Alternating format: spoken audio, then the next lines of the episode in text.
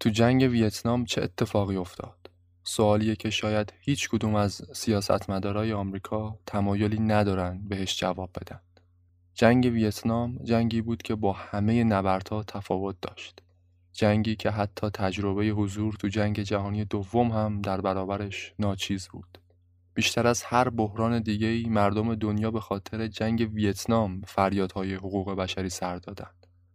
بیشتر از سی سال طول کشید پنج رئیس جمهور آمریکا از هر دو حزب سیاسی این جنگ رو تجربه کردند. من مسعود فهیمی می‌خوام در قالب سه اپیزود سریالی داستان جنگ ویتنام رو براتون تعریف کنم.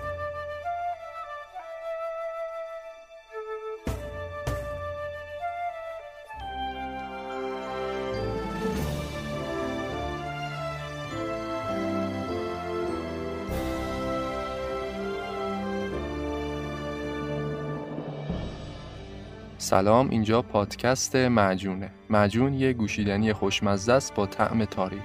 تو هر قسمت از معجون یه روایت تاریخی رو من برای شما تعریف می‌کنم. داستان اتفاقات مهم آدمای مهم. سعیم اینه که دیدگاه علمی داشته باشم به روایت ها تاریخ رو تلفیقی و عجین شده با موضوعات مختلف برای شما تعریف کنم. این اپیزود آذر 1400 منتشر میشه.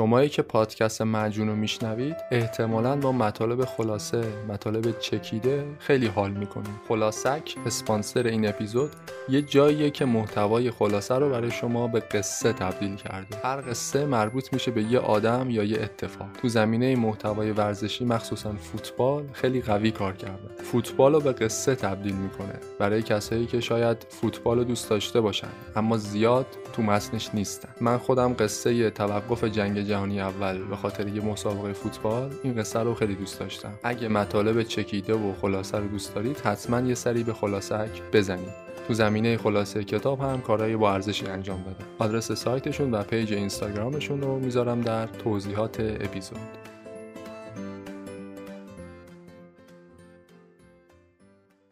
ویتنام کشوری در آسیای شرق به مساحت 330 هزار کیلومتر مربع و 96 میلیون نفر جمعیت در حال حاضر.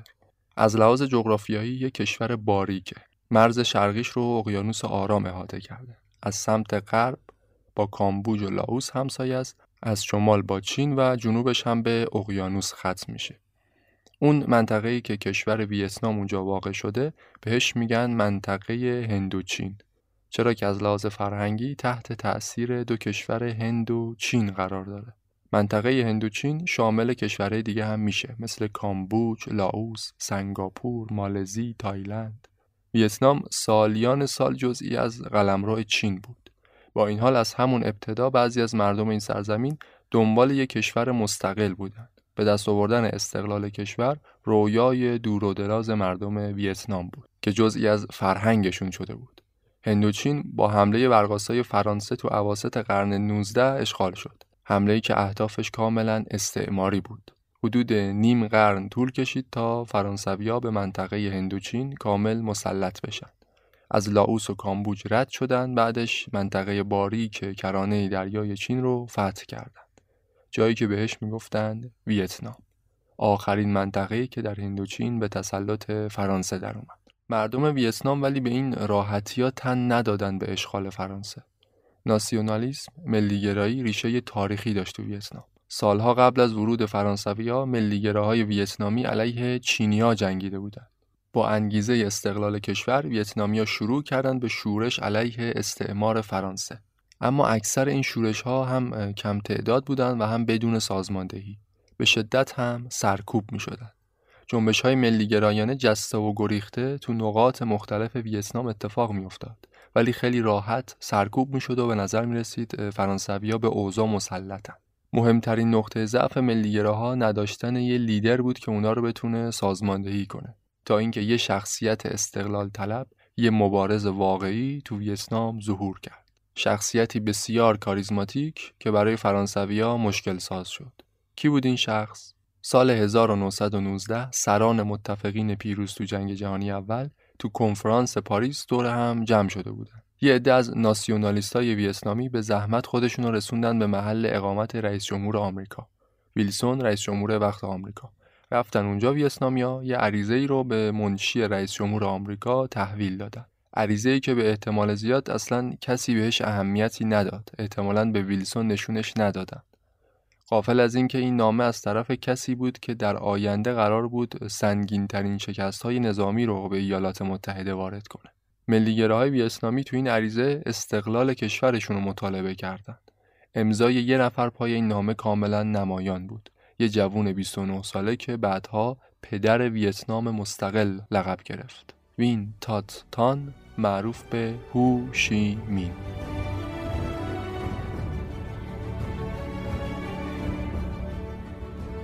گفت برای همه مردم دنیا حقوق مساوی وجود داره که هیچ کس حق نداره اونا رو پایمال کنه. مرز بین دو ویتنام داشت از وسط تک تک خانواده های ویتنامی عبور می‌کرد. ما می‌خوایم از طریق جنبش های استقلال طلبانه تا خود واشنگتن پیش بریم. هزاران سرباز آمریکایی از خانواده هاشون خداحافظی کردن و راهی شدن به سمت سرزمین بمب و برنج. خداوند ما رو اینجا فرستاده تا کمونیستا رو بکشیم. معروف بود که به این سربازا می‌گفتن برای جنگیدن با آمریکایی‌ها باید کمربند دشمن رو بگیرید می‌گفتن وقتی شما با یه آمریکایی رو در رو بشید تازه اونجاست که همه چی برابر میشه. سربازای ما اینجا نبردی رو تجربه کردن که حتی تو جنگ جهانی دوم هم کسی نظیرش رو ندیده. حاضرم هر چیزی رو که لازمه بدم فقط دیویست نفر از اونا رو داشته باشم.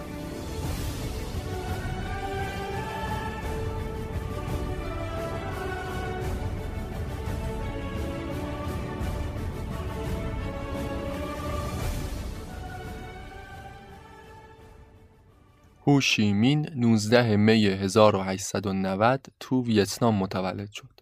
از دوران کودکی و جوانی هوشیمین اطلاعات خیلی کمی در دسترسه. این اطلاعاتی هم که من میگم خیلی نمیشه بهش استناد کرد. پدرش یکی از مقامات پایین رده رژیم دستنشانده فرانسه بود. از همون بچگی به جنبش ملیگرایان ویتنام ملحق شد. توی تظاهرات علیه رژیم فرانسه دستگیر شد و جوان 1911 تبعیدش کردن به اروپا. چند سالی رو تو فرانسه کارگری کرد چند سالم تو آمریکا. بعدش دوباره برگشت به پاریس. زمانی بود که لنین اون زمان تو اوج شهرت بود. انقلاب بلشویکی به تازگی پیروز شده بود. ایده های چپ کمونیستی بسیار جذابیت و تازگی داشت. هوشیمین هم بعد از مطالعه آثار مارکس و لنین تبدیل شد به یک کمونیست. سواد دانشگاهی نداشت اما به حزب سوسیالیست فرانسه ملحق شد. بعد از یه مدت دعوت شد به مسکو. رفت مسکو به عنوان معمور مخفی شوروی آموزش دید. بعدش هم به عنوان مأموریت فرستادنش پکن.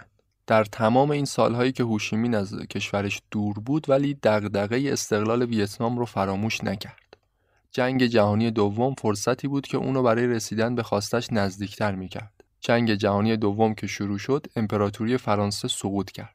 ژاپن به مستعمرات فرانسه تو آسیای شرق هجوم آورد. مناطقی از جمله ویتنام رو هم اشغال کرد. ژاپن شد جایگزین فرانسه تو ویتنام اما فرانسوی همچنان کم و بیش حضور داشتند تو این کشور. اینجا بود که هوشیمین فرصت رو مناسب دید تا برگرده به کشورش. سی سالی می‌شد که ویتنام ندیده بود. شرایط کشمکش بین فرانسویا و ژاپنیا رو مناسب دید تا برگرده به کشور. برگرده مردم رو دعوت کنه به مبارزه برای بیرون کردن دشمن بیگانه. وقتی تو سن پنجاه سالگی برگشت به ویتنام آدم سرشناسی بود. کلی بروبیا داشت برای خودش. سالها تو محافل کمونیستی جون کنده بود. از طرف کمونیستای شوروی حمایت می‌شد. هوشیمین برگشت به ویتنام تا منجی مردمش بشه در برابر فرانسه و ژاپن. فوریه 1941 مخفیانه از طریق مرز چین وارد شمال ویتنام شد. رفت توی روستای کوهستانی برای خودش خونه درست کرد. یه قار سنگی رو به عنوان محل اقامت خودش انتخاب کرد. همون اول کار یک گروه از چریکای مبارز ملیگرا درست کرد تو ویتنام. اسم این گروه رو گذاشت اتحادیه استقلال ویتنام که به اختصار معروف شد به ویت مین ویت مین به رهبری هوشی مین شروع کردن به تبلیغات گسترده بین مردم ویتنام برای مبارزه علیه استعمار برای پایگذاری یک کشور مستقل. همه مردم رو دعوت کردن به مبارزه. شروع کردن به عضوگیری و گسترش گروهشون. پرچم گروهشون هم انتخاب کردن. یه ستاره پنج پر زرد وسط یه زمینه قرمز یه دست که بعدا همین نماد شد پرچم کشور ویتنام شمالی. مردم ویتنام با ایده های کمونیستی زیاد معنوس نبودند اما آرمانهای ملیگرایی بینشون رگ و ریشه داشت. هوشیمین هم از همین در وارد شد. احساسات ملی مردم رو تحریک کرد. واقعا هم خودش یه ملیگرا بود. ایده های چپ نتونسته بود اونو از آرمانهای میهن پرستیش دور کنه. یک ملیگرای کمونیست بود که در نوع خودش کم نظیره. مردم میهن پرست ویتنام روز به روز جذابیت هوشیمین براشون بیشتر می‌شد. یه شخصیت ساده زیست لاغرندام سالها در تبعید به جرم مطالبه استقلال کشورش مدام بین مردم روستاهای ویتنام گشت و گذار می‌کرد. وقتش رو با فقرا میگذروند. محل زندگیش هم که تو غار ازش یه شخصیت پرابهت و اسرارآمیز میساخت. نیاز داشتن مردم به همچین کسی که جنبش ضد استعماری اونها رو بیاد رهبری کنه. فرهنگ احترام به افراد مسن خیلی برای مردم ویتنام ارزش داشت. هوشیمین هم برای اینکه مسنتر جلوه کنه همیشه یه ریش بلند و باریک میذاشت. به سبک مردم آسیای شرق. روستایی صداش می‌کردن امو مهارتهایی که هوشیمین تو شوروی و تو چین آموزش دیده بود شهرت و آوازه‌ای که از قبل برای خودش دست و پا کرده بود اینا همه به کارش اومد. روز به روز هم محبوبیتش بین مردم ویتنام بیشتر می‌شد. دیگه کم کم هوشیمین رو به عنوان رهبر جنبش استقلال ویتنام میشناختن. ویتمین به رهبری هوشیمین شدن پرچمدار مبارزه علیه استعمار تو ویتنام. هم علیه ژاپنیا و هم علیه فرانسویا. سبک مبارزاتشون هم مثل کمونیستا بود. مبارزه چریکی. طبیعی هم بود. تعدادشون زیاد نبود که بتونن به راحتی ژاپنیا رو شکست بدن. تاکتیک های جنگ چریکی رو ویتمین به اعضای خودش آموزش می‌داد که از این طریق بتونن نیروهای ژاپن رو تو کوه و جنگل زمینگیر کنند دو سه سالی علیه ژاپن جنگیدن. سالهای انتهای جنگ جهانی دوم از راه رسید. سال 1945 که آلمان تسلیم شده بود اما ژاپن همچنان داشت مقاومت می‌کرد. اون زمان دیگه ویتمین خارج از مرزهای ویتنام هم شهرت پیدا کرده بود. آمریکایی‌ها اون زمان دنبال یه متحد میگشتن تو آسیای شرق. یه متحد که بتونه از پشت جبهه جنگ برای ژاپن مشکل ساز بشه. یه گروه ملیگرای چپ به نام ویتمین که شوروی ازش حمایت می‌کرد شاید انتخاب خوبی نبود برای آمریکایی‌ها که باش متحد بشن ولی شدن. یادمون نره که اون زمان آمریکایی‌ها با خود شوروی که پدرجد همه کمونیستا بود هم پیمان بودن تو جنگ. دیگه اتحاد با ویتمین خیلی موضوع عجیبی محسوب نمی‌شد.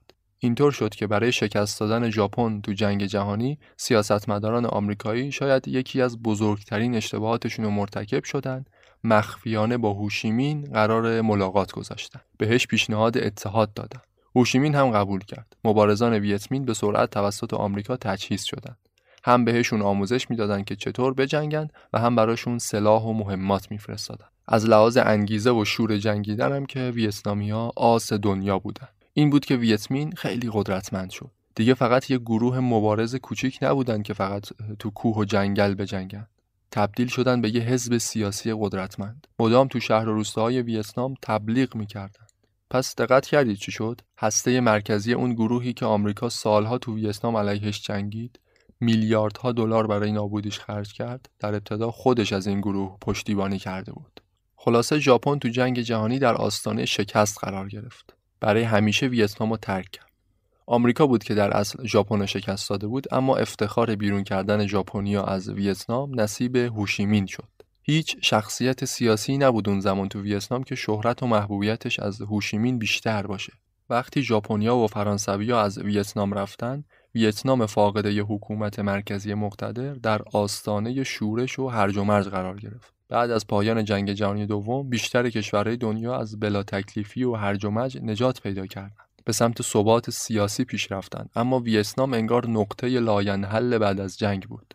بالاخره کشورهای دیگر رو یا آمریکا قیومیتشون رو قبول می‌کرد یا شوروی تحت نفوذ قرار می‌داد یا تقسیم می‌شدن یا خودشون اونقدر کشور قدرتمندی بودن که از پس خودشون بر بیان اما ویتنام هیچ کدوم از این حالت ها نبود هیچ کدوم از مردم ویتنام اون زمان یادشون نمی اومد کی بود که یه حکومت مستقل بومی داشتن.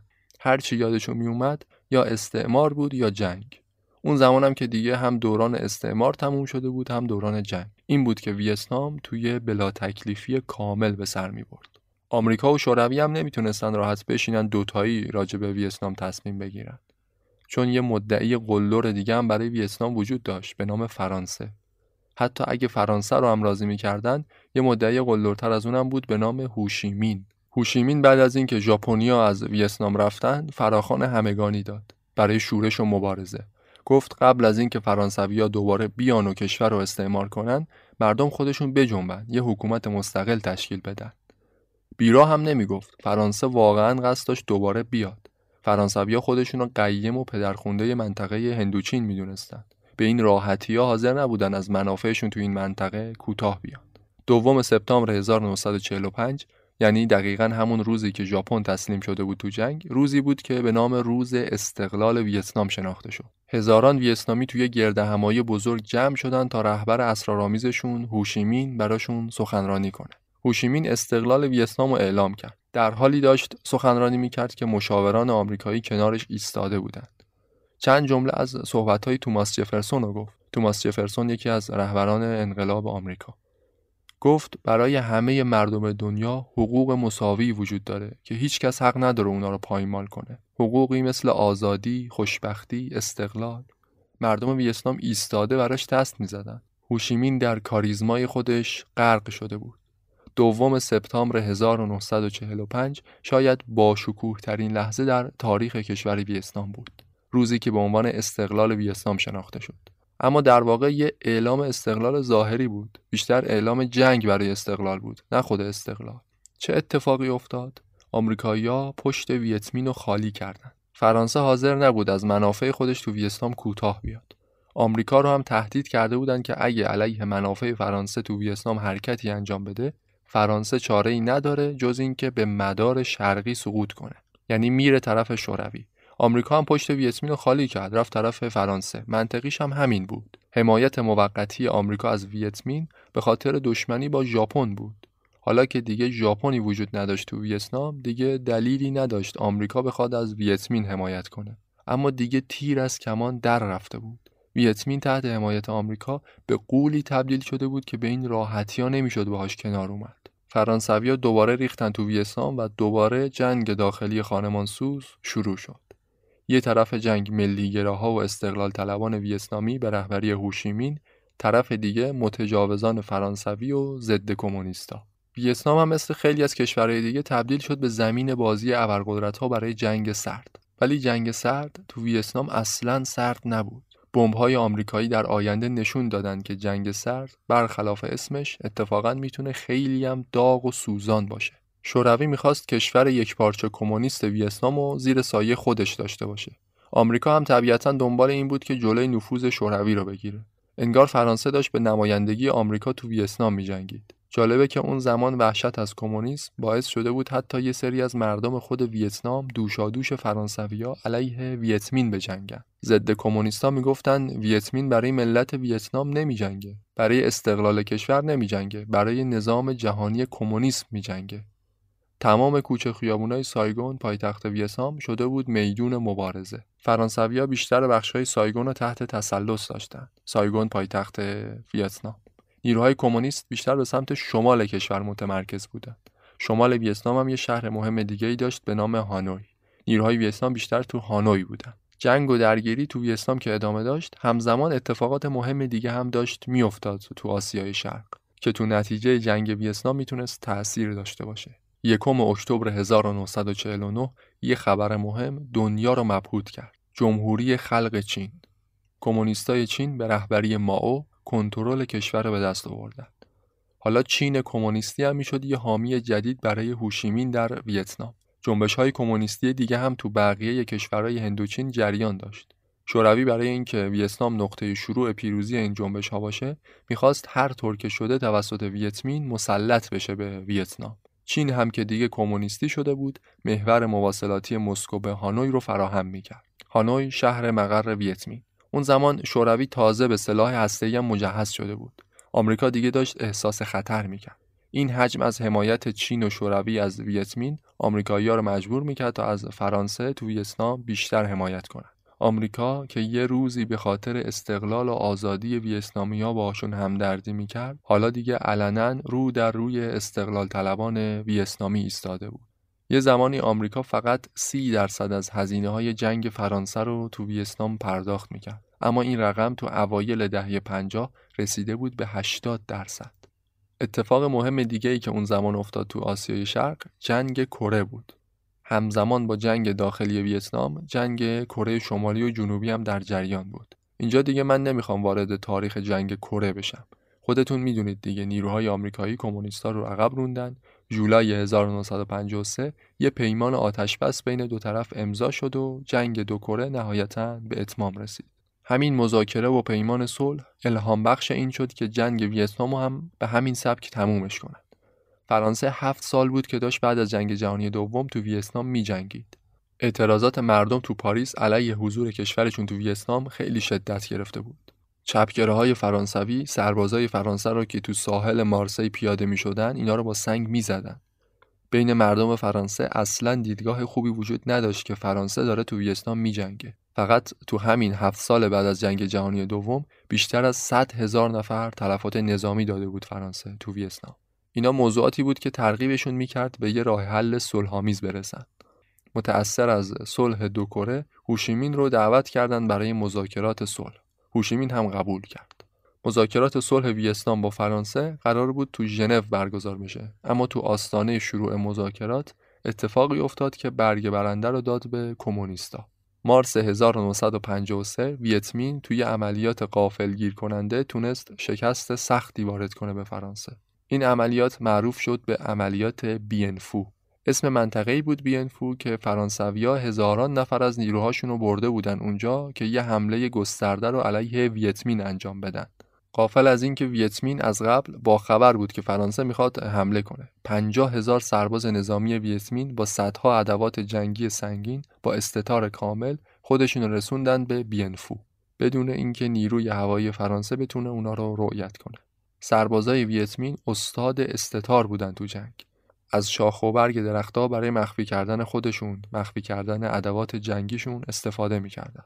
علاوه بر اون تونلای زیرزمینی تو در تو کنده بودن که اونا رو بین نقاط مختلف جابجا می‌کرد. وقتی فرانسویا رسیدن به محل درگیری اصلا توقع حضور دشمن رو نداشتن اونجا. چیزی که تو نبرد بینفو اتفاق افتاد یه شکست مفتزهانه بود برای فرانسه. یه لشکر کامل از ارتش فرانسه نابود شد تو بینفو. هشت هزار نفر تلفات دادند فرانسویا. تلفات ویتمین سه برابر این بود اما در عوض بیشتر از نصف کشور بعد از این نبرد افتاد دست کمونیستا. باقی نیروهای فرانسه هم محاصره شدن تو بینفو که بعد از 55 روز مجبور شدن تسلیم بشن. این شکست اونقدر تحقیر کننده بود که فرمانده نیروهای فرانسه تو بینفو بعد از تسلیم خودکشی کرد. میشه گفت بینفو یکی از بزرگترین پیروزی هایی بود که کمونیستا تو تمام جریان جنگ ویتنام به دست آوردن.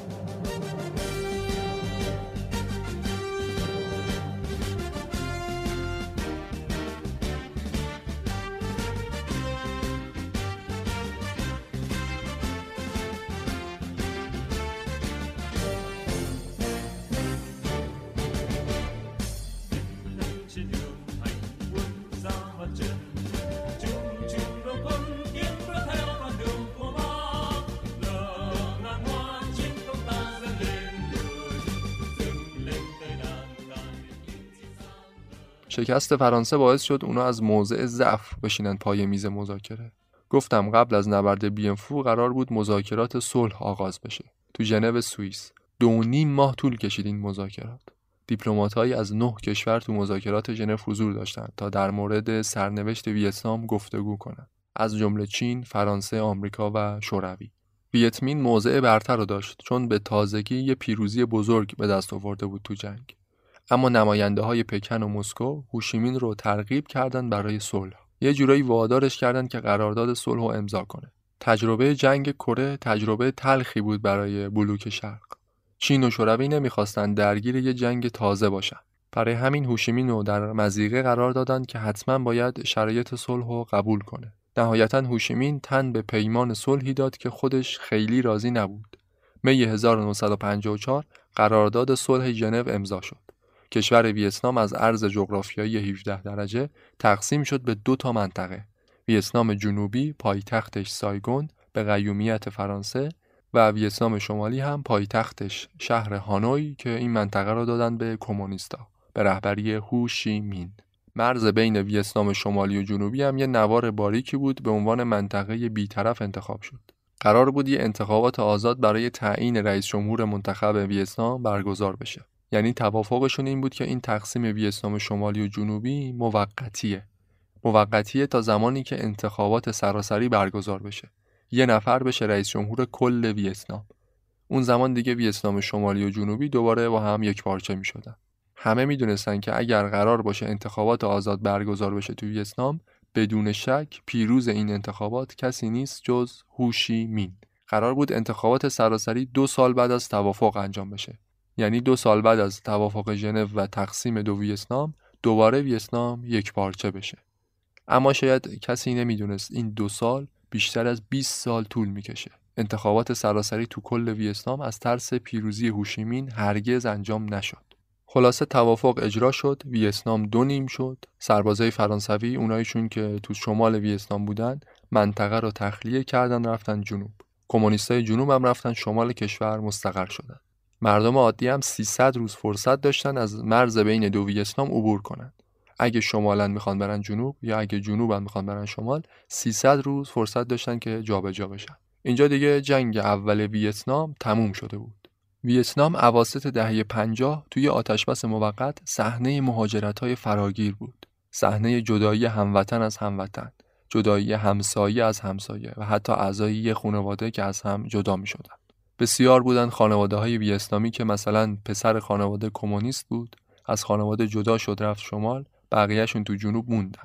برعکس اون مثلا پدر یه خانواده مثلا تو ویتنام شمالی بود از ترس اینکه کمونیستا به بهونه ضد کمونیست بودن نکشنش مجبور بود خانواده رو ترک کنه بره جنوب مرز بین دو ویتنام داشت از وسط تک تک خانواده های ویتنامی عبور می‌کرد صحنه خداحافظی اعضای خانواده از همدیگه کوچ کردن های اجباری ترک خونه و زندگی صحنه های غم بود. این جدایی ها هرچند قرار بود موقتی باشه قرار بود دو سال طول بکشه اما خیلی از اونایی که از همدیگه جدا شدن دیگه هیچ وقت همدیگه رو ندیدن. اونقدری عمر نکردن که بتونن ویتنام یک پارچه رو دوباره ببینن. نزدیک به یک میلیون ویتنامی کاتولیک تو شمال کشور از ترس کمونیستا شمال رو ترک کردن با کشتی های آمریکایی رفتن به جنوب. سیاست آمریکا این بود که بتونه یه دولت دموکراتیک تو ویتنام جنوبی شکل بده. از این دولت حمایت کنه از طریق سیاست با کمونیستا مقابله کنه. از زمان تقسیم دو ویتنام دیگه منطقه هندوچین برای آمریکایی‌ها خیلی اهمیت پیدا کرد. اونا یه مسئله ای رو مطرح می‌کردن به نام اثر دومینویی. می‌گفتن اگر در مورد هندوچین آمریکا طرف باقی بمونه اون وقت کشورهای هندوچین و تمام آسیای شرق به صورت دومینووار میرن تو دامن کمونیسم. از ویتنام که شرقی ترین کشور شروع میشه بعدش لاوس، کامبوج، برمه، مالزی، تایلند و حتی هندوستان به کلی میرن زیر سلطه کمونیسم. پس ویتنام به خودی خود برای آمریکا ارزشی نداشت. ویتنام زمین بازی با کمونیستا بود. اهرام فشاری بود که از این منطقه نذارن کمونیستا جلوتر بیان. بنابراین از اون سال به بعد مخصوصا از زمانی که کندی روی کار اومد تو آمریکا سیاست آمریکایی در قبال ویتنام تغییر کرد. تا قبلش حمایت از فرانسه بود سیاستشون اما از اون به بعد دیدن دوران استعمار واقعا به سر اومده. دوره دوره یه حکومت اقماریه. باید یه حکومت دموکراتیک تو ویتنام جنوبی سر و شکل بدن از این حکومت حمایت کنن که بگن آره ما مدافع ویتنام مستقلیم نه کمونیستا. از طریق سیاست و از طریق حربه دموکراسی با کمونیسم مقابله کنن. فرانسویام دیگه کم کم باید ویتنام رو ترک می‌کردن. خواسته مردم فرانسه و جامعه بین الملل هم همین بود. با اهداف استعماری نمیشه با کسایی جنگید که با شعار استقلال میهن ملت رو در برابر شما دارن بسیج می‌کنند شعار استقلال از استعمار جذابیت بیشتری داره. جامعه پسندتره. دنیای بین الملل بهتر میپذیرش. پس با حمایت از استعمارگر نمیشه به جنگ با استقلال طلب ها رفت. رویکرد آمریکا از حمایت فرانسه تغییر کرد به جا شد حمایت از یک دولت ضد کمونیست اما مردمی در ویتنام جنوبی. خلاصه آمریکایی‌ها برای پیشبرد اهدافشون از یه سیاستمدار ویتنامی الاصل حمایت کردند که دولت تشکیل بده تو سایگون. شخصی بود به نام نئوزیم. مشکلی که داشت این شخص این بود که مسیحی بود. می‌خواست رئیس جمهور کشوری بشه که اکثریتش بودایی بودن. این خودش بعدا مشکل ساز شد که بهش می‌رسیم اما به هر حال زیم محبوبیت داشت بین مردم سالها بود که تو جنبش های ملیگره های ویتنامی علیه بیگانه ها می جنگید. زیم تو نفرتش از فرانسه اشتراک داشت با کمونیستا. اما اشتراکش فقط تو همین مورد بود. هم یه چهره ضد بیگانه و محبوبی داشت بین مردم، هم آمریکایی‌ها کمکش کردند که بیشتر مطرح بشه. مدام کارهای پوپولیستی انجام می‌داد. می‌رفت قاطی مردم سخنرانی می‌کرد، تک تک باهاشون حرف می‌زد، شعار میهن پرستی سر می‌داد، شعار دموکراسی سر می‌داد. زیم اولین نفری بود که با حمایت آمریکایی‌ها تونست تو ویتنام جنوبی یه دولت تقریبا منسجم تشکیل بده. اما باید یه فکری هم برای فرانسویا می‌کرد. تو نبرد شهری نیروهای دولتی زیم تونستن فرانسویا رو شکست بدن. تسلط سایگون رو کاملا به دست بگیرن. فرانسه عقب نشینی کامل خودش رو از ویتنام رسما اعلام کرد. گفتند که به یک قرن استعمار خودشون در هندوچین نقطه پایان می‌ذارن. بیرون رفتن فرانسه از ویتنام بیشتر از اینکه نتیجه تلاش های زیم باشه، نتیجه تغییر سیاست های خود فرانسه بود و خود آمریکا. اما به هر حال افتخار بیرون کردن فرانسه از ویتنام نصیب نئوزیم شد. همین عامل باعث شد محبوبیتش چندین برابر بشه. این همون هدفی بود که کمونیستا سالها براش جنگیده بودن. اما هیچ وقت نتونسته بودن به طور کامل بهش برسن. زیم شد منجی مردم ویتنام جنوبی پرچمدار همون آرمانایی که کمونیستا سالها تو بوق و کرنا می‌کرد the former home of the League of Nations, Geneva, Switzerland, where East is meeting West in the international conference that may decisively affect the political future of Asia. Already ring. Braving the dangers of the open sea in tiny rickety craft, thousands of Roman Catholic and Buddhist faith have found life impossible under the communists. For them, it's freedom or nothing. بعد از اینکه فرانسویا بیرون رفتن از ویتنام، اکتبر 1955 زیم یه انتخابات سراسری تو ویتنام جنوبی ترتیب داد. ادعا کرد که بیشتر از 98 درصد آرا رو به دست آورده. از اون به بعد دیگه خودش رو رسما رئیس جمهور ویتنام جنوبی می‌دونست. حالا زیم قدرتمندترین شخص بود تو سایگون. های بلوک غرب هم دیگه فهمیده بودن برای مقابله با کمونیسم آسیای شرق بهترین کار اینه که از رژیم زیم حمایت کنن. اون انتخاباتی هم که گفته بودن برای اتحاد دو ویتنام به صورت مشترک قرار انجام بشه هیچ وقت برگزار نشد. چون که آمریکا و متحداش واهمه پیروز شدن هوشیمین رو داشتن. اینطور شد که کشور مستقل ویتنام جنوبی رو به رسمیت شناختن به ریاست جمهوری نئو زیم.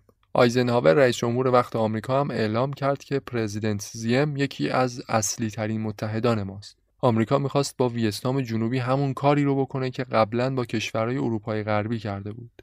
اروپای غربی بعد از جنگ جهانی دوم. یعنی بازسازی کشور بعد از جنگ و جلوگیری از نفوذ کمونیسم. چندین مشاور و مهندس آمریکایی اعزام شدند به سایگون تا حکومت زیم و برای بازسازی کشور کمک کنند. از سایگون بیایم بیرون یه مقدار از اوضاع ویتنام شمالی بگیم. بعد از توافق ژنو، ویتنام شمالی به رهبری هوشیمین بازسازی کشور رو شروع کرد. اما به سبک خودش.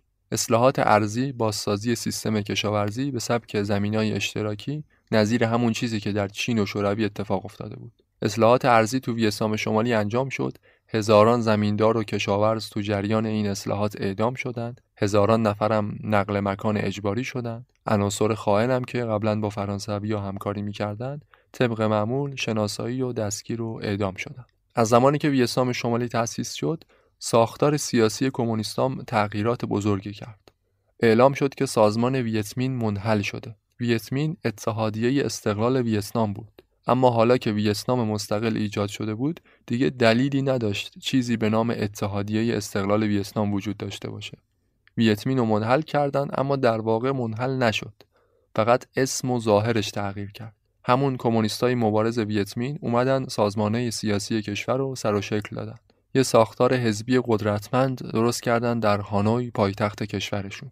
از اینجا به بعد به جای ویتمین اصطلاحی که زیاد به گوشتون می‌خوره اینه. ویت کنگ ویت کنگ یا ارتش آزادی بخش ویتنام جنوبی. ویت کنگ کیا بودن؟ یه نیروی چریکی بسیار قدرتمند وابسته به کمونیستای هانوی ویتنام شمالی که بازوی نظامی هوشیمین بودند در جنوب ویتنام. همون کمونیستای جنوب ویتنام بودند که بعد از فرصت 300 روزه بازم تو جنوب کشور باقی موندن. موندن که بعدا با حمایت حکومت هوشیمین در شمال علیه دولت زیم در جنوب بجنگند هوشیمین اینطور وانمود می‌کرد که ویتکونگ یک نیروی مردمی و انقلابی در جنوب ویتنام. یعنی اگر از اونها حمایتی می‌کنه داره از یه انقلاب مردمی حمایت می‌کنه. اما اصل قضیه این بود که کمونیستا بعد از ترک جنوب قسمت بزرگی از نیروهای نظامیشون رو گذاشتن اونجا بمونن که از طریق همونا بتونن جنگ و ادامه بدن. این شگرد کمونیستا بود. به جای اینکه ارتش خودشون رو مستقیما درگیر جنگ بکنن با یک کشور دیگه بخشی از اون نیروی نظامیشون رو تو همون کشور نفوذ می‌دادن. از اونا حمایت می‌کردن. اینطور وانمود می‌کردن که دارن از یه انقلاب مردمی حمایت می‌کنن. دقت کنید که ارتش ویتنام شمالی یه چیز بود ویتکونگ یه چیز دیگه. که ویتکونگ خودش یه نهاد نظامی قدرتمندتری بود نسبت به ارتش ویتنام شمالی. از طریق مسیر هوشی‌مین ویتکونگ مدام تجهیز می‌شد. مسیر هوشی‌مین چی بود؟ یه مسیر کوهستانی بسیار صعب العبور و پیچ در پیچ از وسط کامبوج و لاوس رد می‌شد می‌رسید به نزدیکی های سایگون قلب ویتنام جنوبی. مسیری بود که به خاطر پوشش گیاهی وسیع خیلی سخت بود که شناسایی و ردیابی بشه. کمونیستا از طریق مسیر هوشی‌مین مدام برای ویتکونگ سرباز و تجهیزات میفرستادند. یکی از کارهایی که ویتکونگ انجام می‌داد ترور مقامات سیاسی بود تو سایگون. تو جریان همین ترورها سه نفر از مشاوران نظامی آمریکا هم کشته شدند. این سه نفر اولین کسایی بودن از کشور آمریکا که تو جریان جنگ ویتنام داشتن کشته می شدن. و واضحه که تو همچین شرایطی آمریکا ساکت نمیشینه. اون جنگ ویتنامی که ازش زیاد شنیدید تازه از اینجا به بعد شروع میشه. جنگ دوم ویتنام.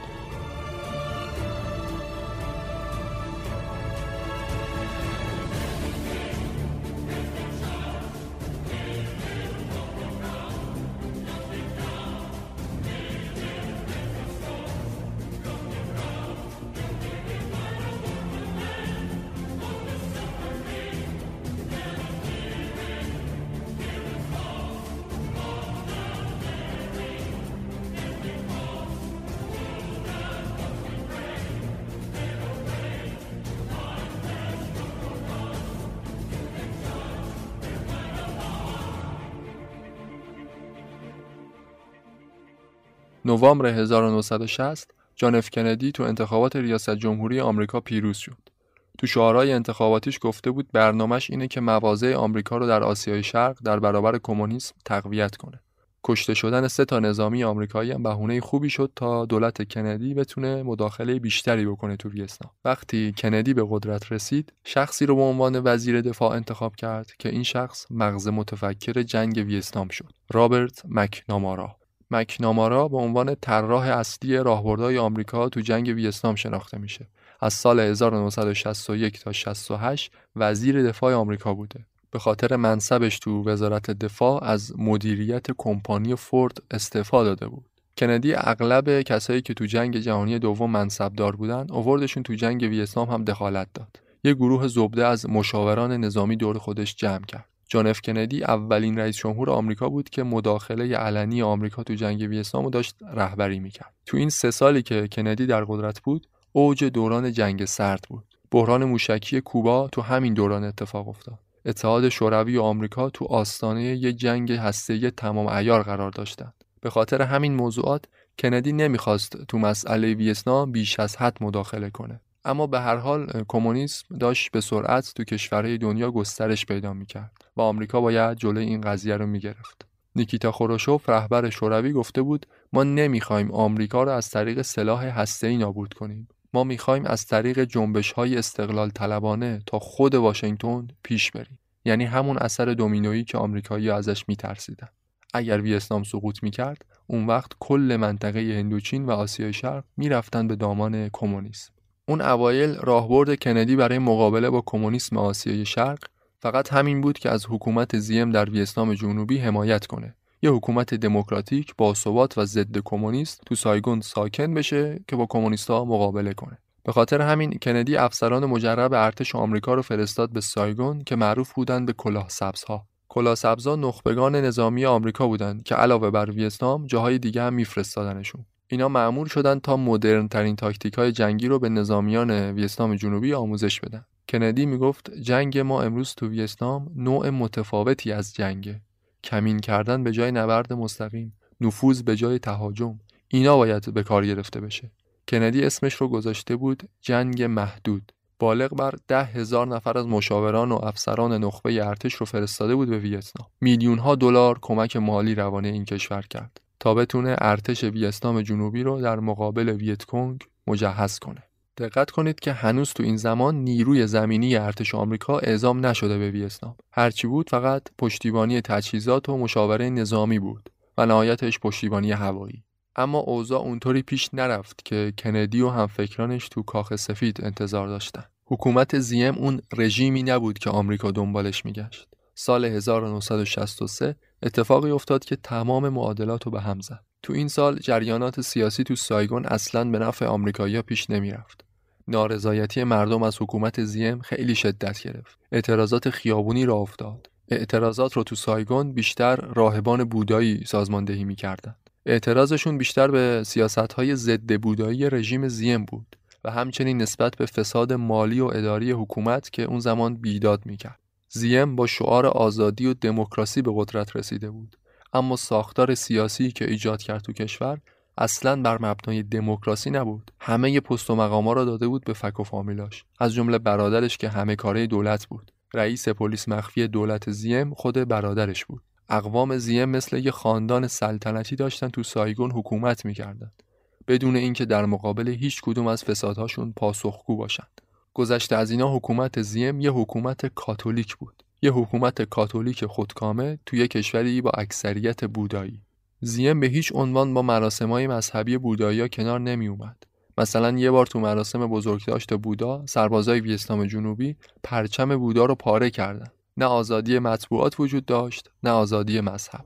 فساد مالی و فساد اداری سیستم هم که داشت بیداد می‌کرد. مردم معترض به این مسائل ریختن تو خیابونا اعتراضات مردم تو سایگون و شهرهای مهم دیگه ویتنام جنوبی یکی بعد از اون یکی سرکوب می‌شد. مسئول مستقیم سرکوب اعتراضات هم کسی نبود جز شخص برادر رئیس جمهور رئیس پلیس مخفی حکومت زیم مشاوران آمریکایی به زیم پیشنهاد دادن برای آروم کردن مردم چند تا از اقوامش رو مخصوصا برادرش رو از دولت اخراج کنه. اما زیم قبول نکرد. تبدیل شده بود به شخصیت مستبدی که فقط می‌خواست با سرکوب در قدرت باقی بمونه. حتی از آمریکایی هم دیگه حرف شنوی نداشت. قدرت گرفتن زیم تو سایگون فرصت مناسبی بود که یه حکومتی با ارزش‌های دموکراتیک در تقابل با حکومت کمونیسم ایجاد بشه.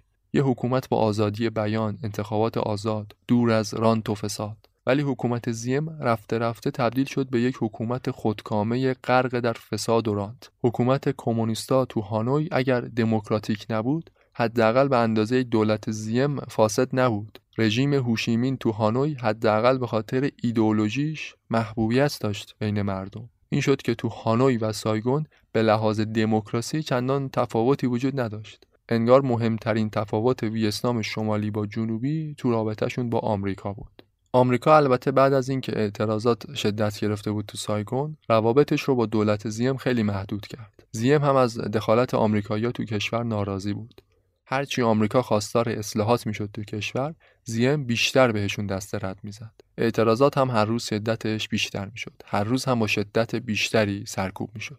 راهبان بودایی هر روز دستگیر و زندانی و اعدام می‌شدند. معابد مذهبی پلمپ می‌شدند. بودایی ها دیگه به جایی رسیده بودند که به نشونه اعتراض وسط خیابونا خودشون آتیش می‌زدند. دانشجوهای سایگون در حمایت از راهبان بودایی تظاهرات می‌کردند.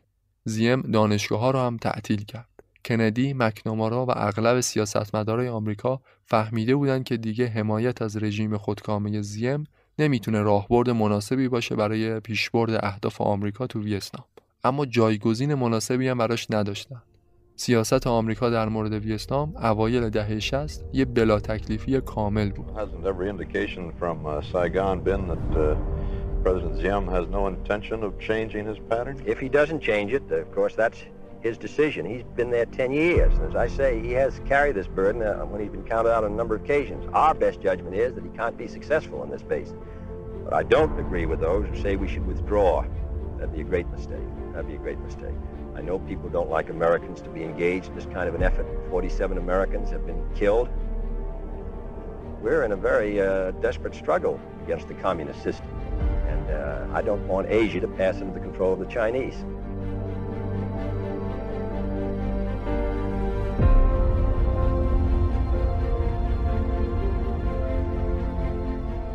عاقبت زیم و دار و دستش این شد که با یک کودتای نظامی سرنگون شدن تاریخ کشورهای دنیا تو دهه 60 پر از کودتاهای نظامی که اکثرشون رو CIA برنامه ریزی می‌کرد. بعیدم نیست که کودتا علیه زیم کار خود آمریکایی‌ها باشه. اما به هر حال کندی سراحتا اعلام کرد از این کودتا حمایت نکرده. نوامبر 1963 چندین نفر از ژنرال های بلندپایه ارتش ویتنام جنوبی یک کودتایی ترتیب دادن برای سقوط رژیم زیم. در عرض 18 ساعت کاخ ریاست جمهوری رو تصاحب کردند تمام اماکن مهم سیاسی سایگون رو به تصرف خودشون درآوردند زیم و برادرش هم موقع فرار از کشور کشته شدند. بعد از سقوط دولت مردم ریختن تو خیابونا جشن گرفتن زندانی های سیاسی آزاد شدند همه اون محدودیت هایی که علیه بودایی وجود داشت برداشته شد. همه شاد و خوشحال بودند که از دیکتاتوری زیم خلاص شدند اما سقوط زیم مشکلات رو حل نکرد. فقط مشکلات رو تغییر داد. تا مدتها بعد از حکومت زیم سایگون روی ثبات سیاسی رو به خودش ندید. هیچ رهبر مستقیمی برای اجرای کودتا وجود نداشت که بتونه جانشین زیم بشه. کودتا رو چند نفر از سران ارتش ویتنام به صورت ائتلافی با همدیگه انجام داده بودند. هیچ کدوم دلش نمی‌خواست به نفع اون یکی بکشه کنار. این مسائل باعث شد منازعه قدرت اتفاق بیفته تو سایگون. هر چند ماه بار یکی از افسران ارتش رأس قدرت قرار می گرفت بعد یه مدت یه کودتای دیگه اتفاق میافتاد که یه دولت نظامی رو جایگزین اون یکی می‌کرد. بین ژانویه 1964 تا ژوئن 65 8 تا دولت مختلف تو سایگون سر کار اومدن. ویتنام جنوبی در اون سالها پر بود از کودتاهای پی در پی. منازعه قدرت نظامی ها بر سر حکومت. عدم ثبات سیاسی. این اوضاع هرج و مرج و تزلزل قدرت تو سایگون بهترین فرصت بود برای ویتکونگ که حمله های سراسری خودش رو آغاز کنه. تونست در عرض کمتر از دو هفته حدود چهل درصد از مناطق روستایی مرز ویتنام جنوبی رو تصاحب کنه.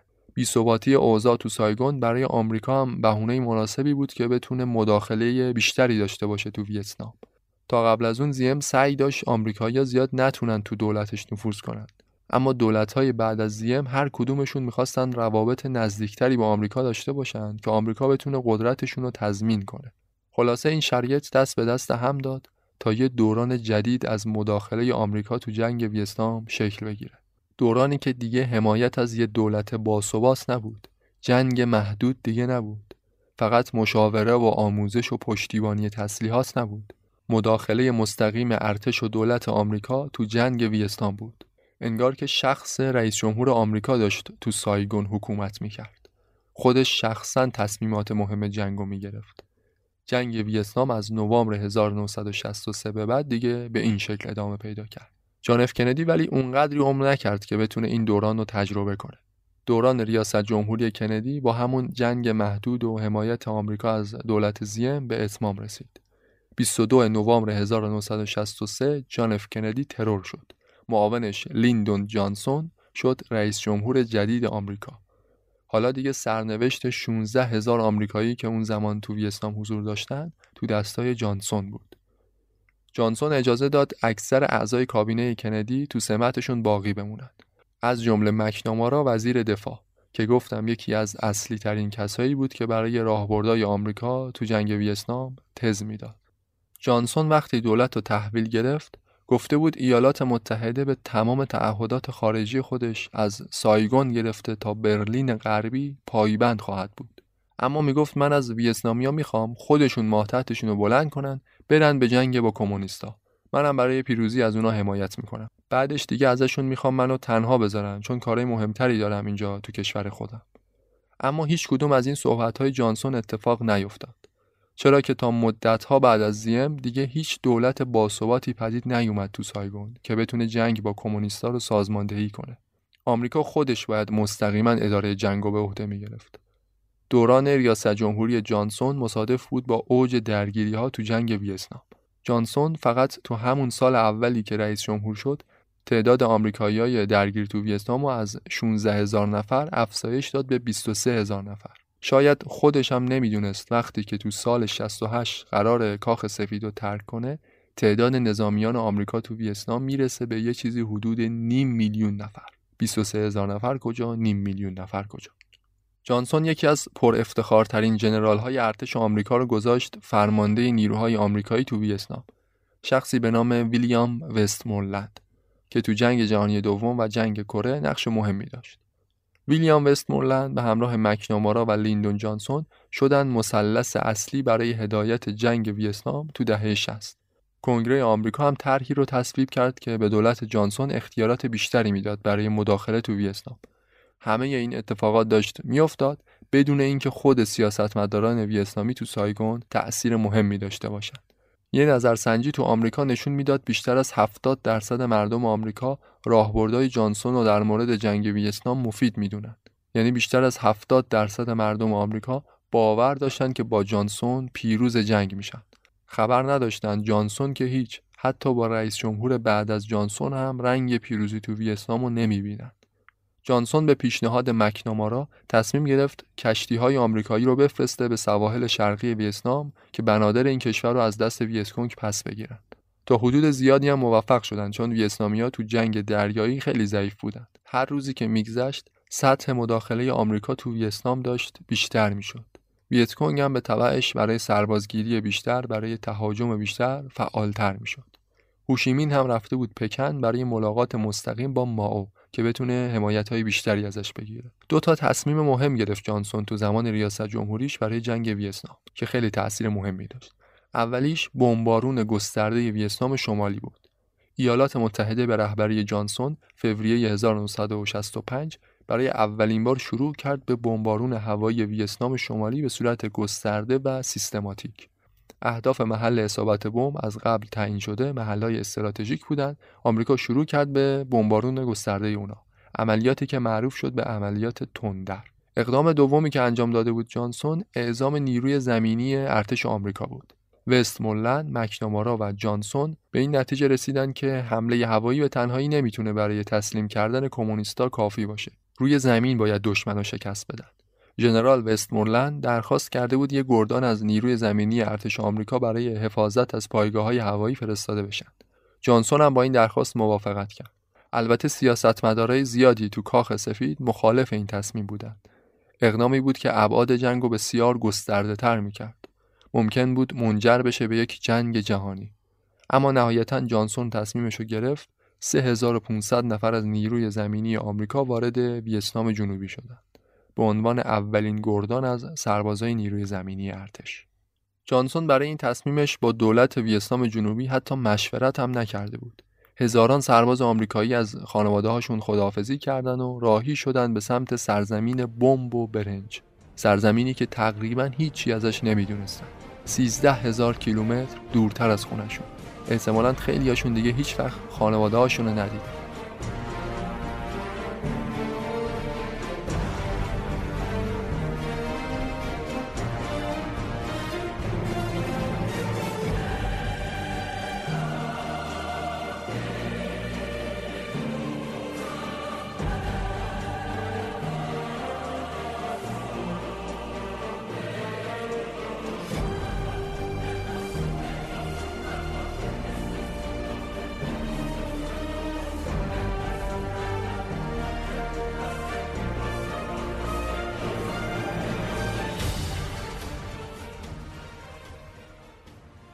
از اواسط دهه 60 که آمریکا حمله هوایی رو تو ویتنام به صورت سیستماتیک آغاز کرده بود و از زمانی که نیروی زمینی رو اعزام کرد بخش زیادی از مردم آمریکا نسبت به این تصمیمات معترض شدند.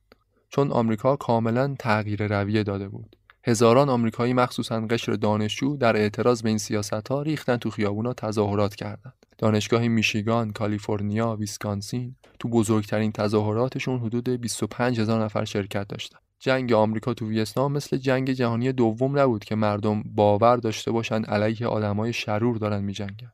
خیلی بودن تو آمریکا که اصلا به جنگیدن تو ویتنام اعتقادی نداشتن. برای همین صدای اعتراض مردم تو آمریکا حتی تو کشورهای اروپایی هم برانگیخته شد. اعتراضات هم علیه کشتار غیر نظامی ها بود همین که آمریکا نباید تو مسائل داخلی ویتنام دخالت می‌کرد و اینکه بمب‌های آمریکایی انبوهی از گونه های گیاهی نایاب رو تو جنگل‌های ویتنام داشت نابود می‌کرد. استفاده گسترده از سلاح‌های شیمیایی اثرات بدی میذاشت رو محیط زیست. حالا در مورد اینا جلوتر بیشتر صحبت می‌کنم. وقتی آمریکا مداخله خودش رو تو جنگ انقدر گسترده کرد هوشیمین هم تونست در مقابل چین و شوروی رو متقاعد کنه که کمک های بیشتری بگیره ازشون کمک های مالی و نظامی بیشتری برای هانوی بفرستن به لطف استحکامات دفاعی پیشرفته شوروی هانوی تبدیل شده بود به یکی از غیرقابل نفوذترین شهرهای دنیا هزاران سرباز از ارتش چین هم پشت خط دفاعی ارتش ویتنام شمالی در هانوی به صورت آماده باش ازشون حمایت می‌کردند. درگیری های کوچیک و بزرگ تو نقاط مختلف ویتنام خیلی شدت گرفت. اونقدری که ژنرال وستمورلند درخواست اعزام نیروی کمکی داشت.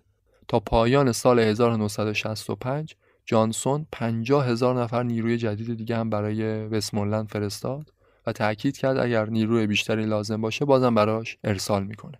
مکنامارا وزیر دفاع هم جوان 65 خودش شخصا رفت به سایگون تا وضعیت سربازای آمریکایی رو بررسی کنه. You have broader considerations that might follow what you would call the uh, falling domino principle.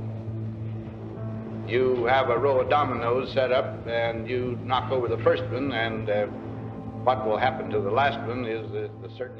اواخر 1965 یه درگیری گسترده اتفاق افتاد بین دو طرف. اولین نبردی بود تو جریان جنگ ویتنام که مستقیما بین ویتکونگ و نیروهای آمریکا اتفاق افتاد. بدون اینکه ارتش ویتنام جنوبی دخالتی داشته باشه. نبردی که معروف شد به نبرد دره یادرانگ دره یادرانگ جایی بود که آمریکایی‌ها برای فرود هلیکوپتراشون استفاده می‌کردند بازم مثل همیشه نیروهای پرتعداد ویتکونگ بدون اینکه دیده بشن خودشون رسوندن به محل درگیری. فرمانده آمریکایی که رفته بود برای نبرد یادرانگ گفته بود خداوند ما رو اینجا فرستاده تا کمونیستا رو بکشیم. اما خبر نداشت تعداد دشمنی که قرار باهاش بجنگه خیلی بیشتر از اونیه که بهش اطلاع دادن. سه هزار نفر از ویتکونگ برای نبرد دره یادرانگ اعزام شدند. معادل هفت برابر نیروهای آمریکا. آمریکایی‌ها ولی دلخوش بودن به پشتیبانی توپخونهشون و پشتیبانی هوایی که اونم اصلا جوابگو نبود. سربازای ویتکونگ حتی رو کلاهاشون هم برگ و شاخه میچسبوندن برای استتار. از چند متری هم نمی‌شد تشخیصشون داد لابلای اون همه دار و درخت. بعد اون وقت چطوری نیروی هوایی آمریکا از رو آسمون می‌خواست بفهمه اونا کجان که بمبار رو دقیقا بریزه همونجا. آمریکایی‌ها می‌گفتن سربازای ویتکونگ شبیه درختای کوتاهی میمونن که دارن راه میرن. یه سری مواد دودزار رو سربازای آمریکایی رو زمین پخش می‌کردن که یه رنگای خاصی داشت این مواد. برای اینکه پشتیبانی هوایی بتونه اونا رو تشخیص بده از اون بالا. اشتباهی نیروهای خودی رو نزنه. ولی خیلی وقتا هم اشتباه می‌شد. سربازای ویتکونگ اونقدر به دشمن نزدیک می‌شدن که عملا تفکیکشون غیر ممکن بود. اصلا بین سربازای ویتکونگ معروف بود که به این سربازا می‌گفتن برای جنگیدن با آمریکایی‌ها باید کمربند دشمن رو بگیری. کنایه از اینکه اونقدر باید بهشون نزدیک بشی که بتونی مثلا کمربندشون رو بگیری. می‌گفتن وقتی شما با یه آمریکایی رو در رو بشی تازه اونجاست که همه چی برابر میشه. مرد در برابر مرد. بیمهابا به دشمن نزدیک می‌شدن. تفنگ همه سربازای ویتکونگ مجهز بود به سرنیزه که اگه لازم شد بتونن تن به تن با دشمن درگیر بشن. به خاطر همین بعضی وقتا بمبای آمریکایی اشتباها میافتاد رو سر نیروهای خودی. یا مثلا پشتیبانی توپخونهشون اشتباها نیروهای خودی رو می‌زد. چیزی که تو دره یادرانگ اتفاق افتاد سه شبانه روز درگیری و جنگ تمام عیار بود. چکوندن تفنگا، انفجارهای مهیب، شلیک آرپیجی و تانک برای 72 ساعت قطع نشد. آخرش ویتکونگ بعد از اینکه بیشتر از یک چهارم نیروهای خودش از دست داده بود، مجبور شد به عقب نشینی. تلفات آمریکا هم حدود 200 نفر بود. حدود 600 جنازه از ویتکونگ تو دره یادرانگ افتاده بود رو زمین، جوری که از خاک و گل قابل تشخیص نبود. چون اکثرشون با بمب و ترکش مرده بودن نه با فشنگ.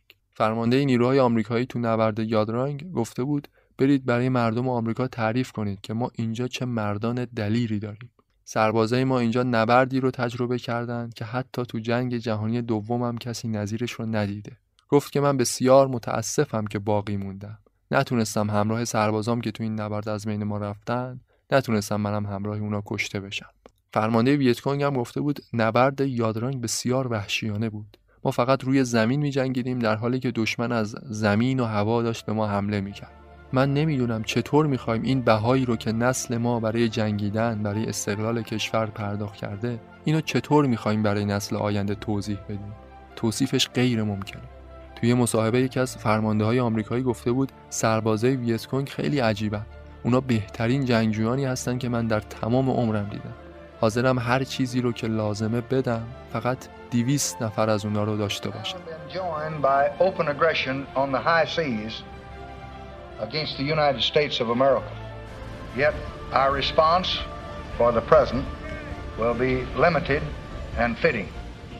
We Americans know, although others appear to forget, the risk of spreading conflict.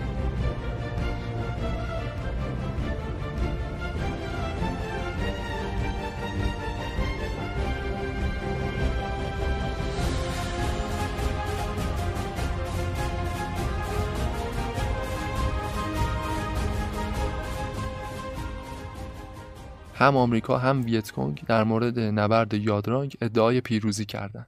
آمریکایی‌ها ادعا کردند تو نبرد یادرانگ به ازای هر یک کشته از خودشون ده نفر از دشمن تلفات گرفتن. تقریبا درست می‌گفتن. خیلی از نیروهای ویتکونگ که فرارم کرده بودند زخمی بودن. ویتکونگ تو یادرانگ سنگین ترین تلفات جنگی رو تا اون زمان متحمل شد. اما در نتیجه این نبرد باعث شد آمریکایی‌ها دیگه هیچ وقت این منطقه رو به عنوان منطقه فرود استفاده نکنند. هلیکوپتراشون رو برای همیشه از این منطقه بردن بیرون. یعنی یه جورایی عقب نشینی کردن. نبرد یادرانگ به آمریکایی‌ها فهموند که اطلاعات اونا از حریف بسیار کمه و بسیار غلطه. فهمیدن که ویتنام شمالی ها تعدادشون در کل از اونی که فکرشو می‌کردن خیلی بیشتره. خیلی هم مجهزترن. اختفای فوقالعاده سربازای ویتکونگ در طول جنگ باعث شده بود آمریکا اغلب وقتها اطلاعات درستی از نبرد نداشته باشه. همین موضوع خیلی دست و پاگیر بود براشون. های ویتکونگ تو اغلب نبردا از پوشش گیاهی مناطق جنگی استفاده می‌کردن برای استتار. آمریکایی‌ها دیگه خسته شده بودن از اینکه دشمن بدون اینکه دیده بشه تا حد زیادی بهشون نزدیک می‌شد. استتار حرفه‌ای برگه برنده نیروهای ویتکونگ بود. اونا خیلی سریع بدون اینکه دیده بشن لابلای درختها و جنگل‌های انبوه کوهستانی جابجا می‌شدند. به عوارض زمین پوشش گیاهی منطقه کاملا آشنا بودند برعکس آمریکایی‌ها. چون تو وطن خودشون داشتن میجنگیدن. همین پوشش گیاهی برای آمریکایی‌ها مصیبت بود. فرماندهان آمریکایی می‌گفتن جابجایی نیروها تو ویتنام خیلی سخته. چون همه جا یا کوه یا دره یا جنگل. تو یه مورد خاص مثلا گفته بودن چند ساعت طول کشید تا حدود 800 متر بخوایم ما جابجا جا بشیم. به خاطر این مسائل آمریکایی‌ها تصمیم گرفتن زمین بازی رو به نفع خودشون تغییر بدن. چیکار کردن؟ جانسون به وستمونلند دستور داد از سلاح شیمیایی به صورت گسترده استفاده کنه تا پوشش گیاهی مناطق جنگی رو از بین ببره. گاز ناپان و عامل نارنجی اسم دو تا سلاح شیمیایی بود که جنگل های انبوه رو خیلی سریع مثل مذاب تو خودش ذوب می‌کرد. با استفاده از مواد منفجر هم سعی می‌کردن عوارض زمین رو از بین ببرند. خلاصه با هرچی که دستشون بود شروع کردن به تخریب گسترده مناطق جنگلی. زمین های سرسبز ویتنام هکتار هکتار تبدیل شدن به خاک زرد بیخاصیت. میلیون ها گونه از حیات طبیعت نابود شد. اونقدر بمب و مواد مختلف جنگی ریختن تو سرزمین ویتنام که هنوزم که هنوزه میگن تو خاک مناطق جنگی هرچی بکاری چیزی ازش در نمیاد. کسایی که جنگ و از نزدیک دیده بودن یه توصیف جالبی به کار میبردن. می‌گفتن آمریکا اینجا رو تبدیل کرده به کره ماه. حالا چرا کره ماه کره ماه سطحش حفره حفره است. بمبای چند صد کیلویی که هواپیماهای آمریکایی مینداختن رو مناطق جنگی حفره های بزرگ رو سطح زمین ایجاد می‌کرد. حفره های بزرگ و پرتعداد. دقیقا شبیه سطح کره ماه. شما خودت تصور کن برای اینکه یه منطقه سرسبز و پردار و درخت و شبیه آمازون رو بخوای تبدیل کنی به کره ماه چقدر باید هزینه کنی؟ چند تن مواد منفجره باید استفاده کنی؟ جالب اینجاست که سربازای ویتنام شمالی سربازای ویتکونگ حتی مردم غیر نظامیشون زنها و کودکها مثل کارگر دست به کار می‌شدن. حفره که بمبای آمریکا رو سطح زمین ایجاد کرده بودن اینا رو پر می‌کردن با بیل و کلنگ. برای اینکه سربازای ویتکونگ راحت بتونن از این مناطق تردد کنن. آمریکا مناطق پرتردد ویتکونگ و حفره حفره درست می‌کرد که عبورشون رو مختل کنه. ولی مردم ویتنام شمالی می‌گفتن دشمن هر چی تخریب کنه ما بازم میسازیمش. جنگیدن دیگه شده بود یه فرهنگ تو ویتنام. تو مدارس ویتنام شمالی اولین کلمه انگلیسی که به بچه های خردسال یاد می‌دادن این بود. هنز آب دستاتو ببر بالا. به امید اینکه اگه یه روز این بچه می‌خواست یه سرباز آمریکایی رو در آینده اسیر کنه بتونه باهاش حرف بزنه. جنگیدن برای ویتنامی ها یه مسئله ادامه دار و دراز مدت تلقی می‌شد. همه انگار این موضوع رو پذیرفته بودن. هیچ چشماندازی از پیروزی وجود نداشت. هوشیمین گفته بود جنگیدن برای یک پارچه کردن کشور ممکنه ده سال، 20 سال، سی سال یا حتی بیشتر طول بکشه. اما باید ادامه بدیم تا به هدفمون برسیم. برد و باخت تو جنگ آمار تلفات این چیزا براشون خیلی معنی نداشت. می‌گفتن جنگ برنده یا بازنده ای نداره به اون صورت. فقط کسایی دوست دارن در مورد برنده شدن یا بازنده شدن تو جنگ صحبت کنن که خودشون تو میدون نبرد نیستن. ویتنامیا امروز نمی جنگیدن که با پیروزی نهایی جنگ رو تموم کنن. امروز می جنگیدن تا فردا تجربه بهتری برای جنگیدن داشته باشن. می‌گفتن ما انقدر به جنگیدن ادامه میدیم که بالاخره یه روز آمریکایی‌ها از کشتن ما خسته بشن. برعکس سیاستمدارای آمریکایی مدام از یه پیروزی نهایی صحبت می‌کردن. پیروزی رو به یک نور در انتهای تونل توصیف می‌کردن. یه بارم یکی از منتقدان جنگ به شوخی گفته بود معلوم نیست این تونل چقدر طولانیه. وستمولند می‌گفت ما داریم دشمن رو به نسبت ده به یک می‌کشیم. ولی هیچ چشماندازی از پیروزی وجود نداشت واقعا. هر روز سربازای آمریکایی بیشتری برای رفتن به منجلاب ویتنام با خانواده هاشون خداحافظی می‌کردن. مسئله جنگ تو ویتنام مثل یک کلاف به هم پیچیده بود. جنگی که شبیه هیچ جنگی نبود. هیچ جبهه جنگ مداومی هیچ خط مقدمی وجود نداشت. هیچ سرزمینی برای همیشه فصل نمی‌شد یا برای همیشه از دست داده نمی‌شد. فقط نیروهای دو طرف میریختن توی منطقه وسیع با همدیگه درگیر می‌شدن سعی می‌کردن از همدیگه تلفات بگیرن. بعدش هم معمولا هر دو طرف عقب نشینی می‌کردن. یه شکل عجیب و غریبی از جنگ. معمولا هم تلفات ویتکونگ چندین برابر بود. اما ویتکونگ با تلفات بالا زیاد مشکل نداشت. مدام از طریق مسیر هوشیمین نیروهای جدید میفرستادن براشون. اون همه تجربه‌ای که نخبگان ارتش آمریکا تو جنگ‌های مختلف داشتن انگار تو ویتنام اصلا به کارشون نمیومد همه ابتکار مکنامارا به بنبست رسیده بود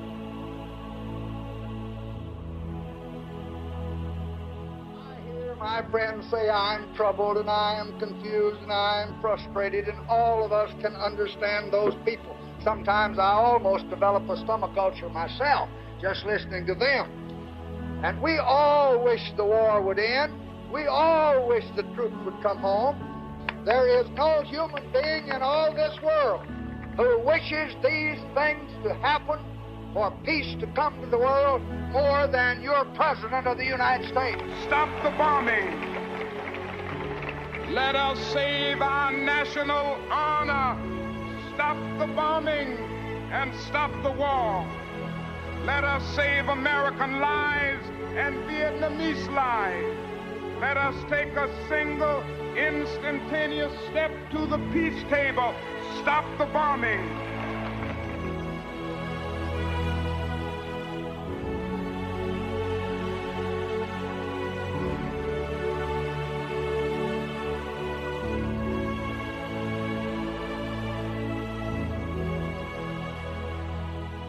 ابتدای سال 1966 حدود 200 هزار نیروی نظامی آمریکا تو خاک ویتنام بودند در حالی که ویتکونگ تو سه چهارم مساحت ویتنام نفوذ داشت همچنان داشتن نیروهای جدید از آمریکا وارد می شدن. هرچی هم که میگذشت مخالفت مردم و مجامع بین المللی با گستردگی جنگ بیشتر می‌شد. مجلس سنا هم از ابتدای 1966 شروع کرد به سنگ اندازی برای دولت جانسون که جنگ ویتنام رو محدودش کنه. بزرگترین همپیمانان آمریکا از جمله بریتانیا تمایلی نداشتند تو جنگ ویتنام مداخله کنند. حتی فرانسویا که خودشون یک قرن تو ویتنام جنگیده بودند به آمریکا پیشنهاد دادند بره سراغ راه حل صلحآمیز. جانسون از طریق مذاکره هم سعی می‌کرد به نتیجه برسه.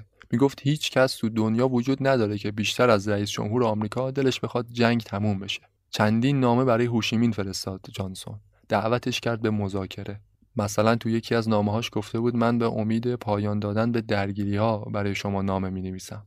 اگه نتونیم یه راه حل عادلانه و صلحآمیز پیدا کنیم تاریخ درباره ما قضاوت تلخی خواهد داشت هوشیمین هم در جواب گفت دولت ایالات متحده تجاوز به خاک کشور ما آغاز کرده ما هرگز تسلیم نمیشیم از خواسته هامون کوتاه نمیایم و هرگز زیر آتش بمبارون دشمن پای میز مذاکره نخواهیم نشست سیاست جانسون، مکنامارا و وستمولند از سال 1966 به بعد این شد که جنگ فرسایشی در پیش بگیرند. به بمبارون هوایی ادامه بدن تا ویتنامی ها در نهایت مجبور به تسلیم بشن. اصلی ترین منطقه‌ای که آمریکایی‌ها بمبارون می‌کردن مسیر هوشیمین بود. سه میلیون تن مواد منفجره رو هواپیماهای آمریکایی ریختن رو سر لاوس اون بخشش که مسیر عبور ویتکونگ بود. یک میلیون تن بیشتر از مقداری که تو جنگ جهانی دوم رو سر آلمان و ژاپن ریخته بودن. تأسیسات نفتی ویتنام شمالی رو هم تو خط مرزیش با لاوس و کامبوج هدف اصابت‌های بمباشون قرار دادن. هوشیمین هم در مقابل وقتی تأسیسات نفتیش دچار مشکل شد با حمله آمریکا تصمیم گرفت از چین و شوروی محموله نفت وارد کنه چین و شوروی هم موافقت کردند خلاصه واشنگتن هرچی بیشتر فشار می آورد پکن و مسکو هم حمایت بیشتری می‌کردن از هانوی از اواسط 1966 آمریکایی‌ها تصمیم گرفتن یه عملیات هوایی جدید علیه ویتکونگ انجام بدن. عملیاتی که معروف شد به عملیات تندر قران. تو عملیات تندر قران بود که برای اولین بار مناطق مسکونی تو ویتنام شمالی به صورت گسترده هدف اصابت‌های بمب و موشک قرار گرفت. خیلی از بمبای آمریکایی که قرار بود تو پایگاه‌های نظامی فرود بیاد، ریختن رو سر مردم غیر نظامی. از مرز کامبوج گرفته تا خود هانوی، خونه و زندگی مردم تخریب شد. ویتنام شمالیا برای مقابله با حمله هوایی آمریکا به مناطق مسکونی شروع کردن به ساختن پناهگاه‌های زیرزمینی. پناهگاه‌های بتونی که در برابر بمب‌های آمریکا مقاوم باشند. میگن این پناهگاه ها برای اسکان 18 میلیون نفر کافی بود. یعنی تقریبا برای جمعیت کل کشور. عملیات تندر قرآن باعث شده بود بیشتر از 3 میلیون نفر آواره بشن. هزاران غیر نظامی کشته بشن. برای همین این عملیات تو رسانه های دنیا باستاب گسترده ای داشت. مخالفان جنگ تو آمریکا و جاهای دیگه دنیا صداشون بلندتر شده بود. حتی تو قلب سایگون هم عده زیادی ریختن تو خیابونا. بمبارون هوایی رو محکوم کردند. اعتراض ها علیه سیاست های جنگ تو اکثر ایالت های آمریکا شدت گرفت. دیگه هیچ خبری نبود از کسایی که سیاست های جانسون رو در مورد ویتنام تایید می‌کردند.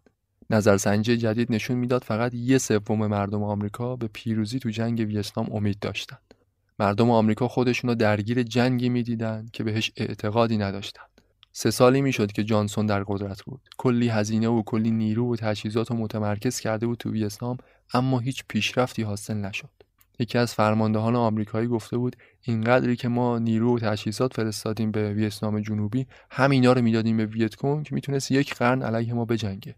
تو اغلب نبردها چندین برابر به دشمن تلفات می‌زدن آمریکایی‌ها اما همچنان انگار بازنده جنگ بودن. چون ویتکونگ همیشه نیروهاشو از طریق مسیر هوشیمین تقویت می‌کرد.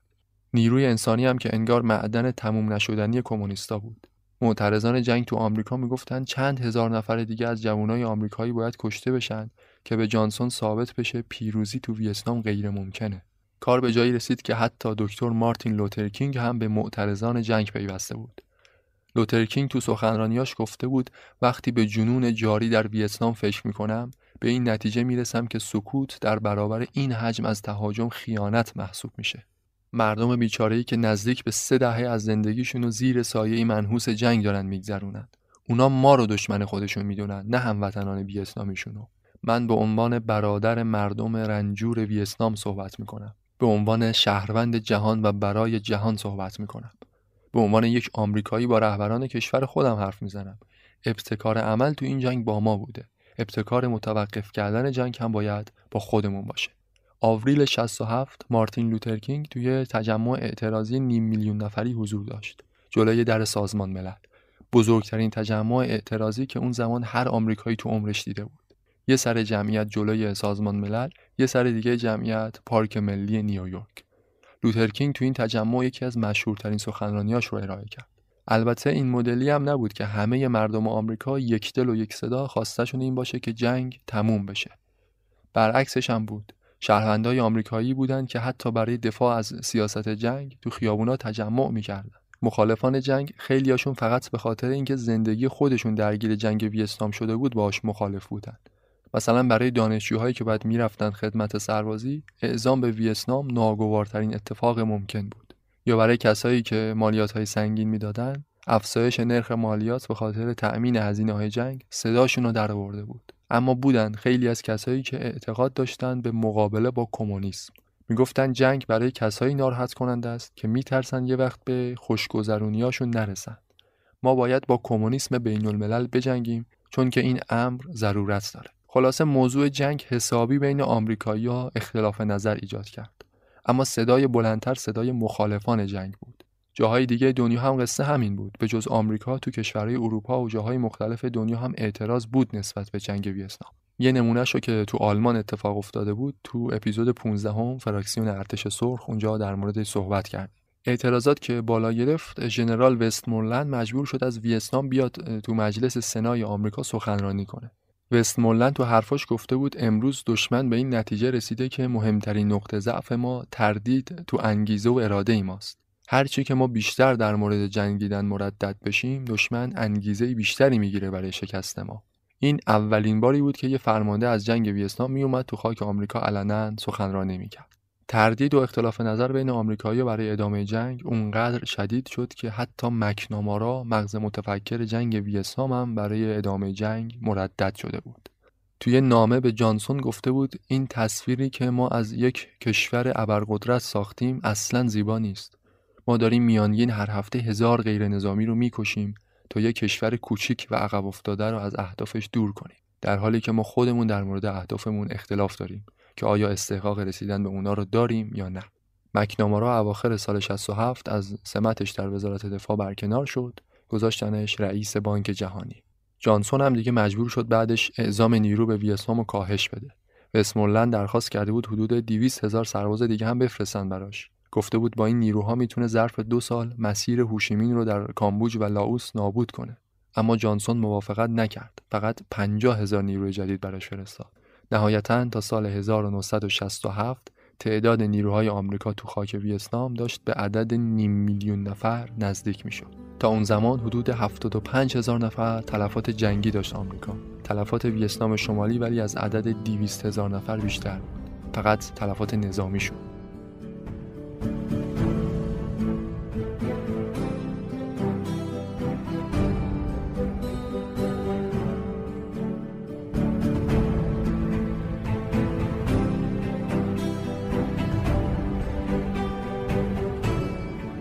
پارت اول مربوط به سریال جنگ ویتنام اینجا تموم شد. این سریال سه قسمته. قسمت بعدیش دهم آذر منتشر میشه. یه هفته بعد از تاریخ انتشار این اپیزود. منابع این اپیزود و همراه قسمت های بعدیش در انتهای قسمت سوم معرفی می‌کنم. ممنون از همه شمایی که همراه پادکست مجون هستید. ممنون از خلاصک اسپانسر این اپیزود. اگر صاحب محصول خدمت یا کسب و کاری هستید که دوست دارید اونو در پادکست مجون معرفی کنید حتما به ما پیام بدید که در موردش صحبت کنیم. لینکش رو در توضیحات قرار دادم. اگر از این اپیزود خوشتون اومد می‌تونید از ما حمایت کنید. حمایت مالی دلخواه از پادکست مجون لینک هامی باش پادکست مجون رو هم تو قسمت توضیحات قرار دادم. از اونجا می‌تونید وارد بشید و به هر میزان که تمایل داشتید از ما حمایت کنید. آرزوی بهترینا رو دارم براتون. شاد باشید و پیروز.